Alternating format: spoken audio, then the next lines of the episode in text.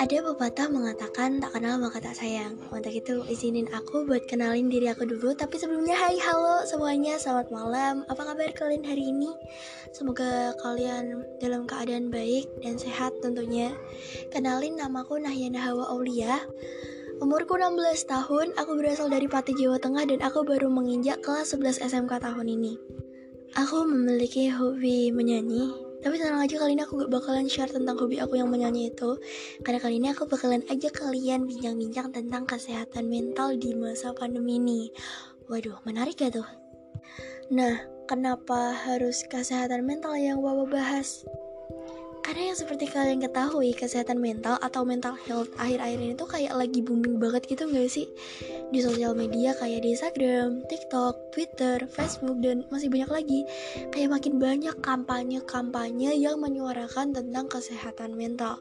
Entah itu influencer, kampanye, ya kayak gitu.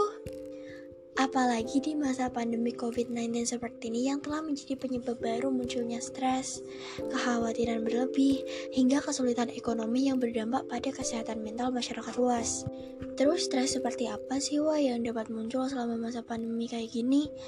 Nah, stres yang dapat muncul pada masa pandemi kayak ini tuh kayak kekhawatiran dan kecemasan mengenai kesehatan diri sendiri dan juga orang-orang terdekat, perubahan pola makan dan tidur, terus penyalahgunaan tembakau, alkohol, dan juga obat-obatan terlarang. Parah banget ya sih kalau sampai kayak gitu. Sebenarnya, rasa takut dan cemas merupakan respon yang wajar terhadap ketidakpastian. Namun, sahabat perlu ketahui, bukan berarti kita tidak bisa mengendalikan rasa tersebut. Mengendalikan stres dengan cara sehat dapat membantu kita menjalani masa-masa sulit ini dengan lebih baik. Nah, caranya apa aja tuh? Yang bisa sahabat lakuin adalah 1. Menjaga komunikasi dengan keluarga dan orang-orang terdekat. 2. Bijak dalam menerima informasi mengenai COVID-19. 3. Hidup sehat. 4. Lakukan aktivitas yang menyenangkan. 5. Jangan takut untuk meminta pertolongan. Selain menjaga kesehatan mental diri sendiri, kita juga turut perlu berperan untuk menjaga kesehatan mental orang-orang terdekat. Pada masa pandemi, empati dan kepedulian terhadap sesama perlu kita tingkatkan. Rasa takut dan kecemasan memang wajar dirasakan. Namun, sahabat, jangan membuat rasa takut kita menjadi alasan munculnya masalah kesehatan mental pada orang lain. Jarang kita ketahui kalau ternyata kesehatan mental itu masih sering mendapatkan stigma negatif dari masyarakat. Pasti di antara kalian pernah kan yang berusaha menyuarakan tentang perasaan yang sedang kalian alami dengan cara mengupload di stories, bercerita di stories, dan mempublish sesuatu yang sedang kalian rasakan. Pasti pernah 1-2 orang komen kepada kalian kayak, apaan sih gitu doang, apaan sih, lebay, kurang iman loh, kayak gitu kan.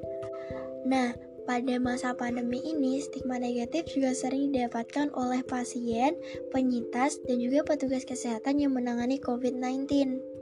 Mereka sering dapetin sikap yang kurang enakin seperti dikucilkan, terus diomongin sana-sini, kayak sebagai contoh deh. Ada yang pernah kena COVID, terus mereka pasti pernah diginiin, kayak, ih jangan dekat-dekat sama dia deh, dia dulu pernah loh kena COVID, nanti kita ketularan lagi, padahal orang itu udah sembuh. Jadi kayak orang-orang kayak gini tuh gak ngenakin banget gitu loh. Padahal orang-orang seperti mereka, orang-orang yang pernah merasakan COVID-19, mereka tuh masih butuh dukungan dari kita, bukan malah harus dikucilkan. Untuk itu, mari sama-sama kita hentikan stigma pada pasien, penyintas, maupun petugas kesehatan yang menangani COVID-19. Karena diperlukan partisipasi semua orang untuk saling menjaga kesehatan fisik maupun mental agar pandemi ini cepat berlalu. Untuk kalian, jangan pernah ragu untuk meminta bantuan dan juga pertolongan apabila kalian sedang membutuhkan. Mungkin segitu dulu aja kali ya perbincangan kita malam hari ini. Aku Wawa pamit undur diri, sampai jumpa di perbincangan kita selanjutnya. Tetap patuhi protokol kesehatan, jaga kesehatan, dan tetap pakai masker kemanapun kalian pergi. Gak peduli jauh dekatnya, gak peduli berapa orang yang kalian temuin, kalian harus tetap pakai masker. Oke?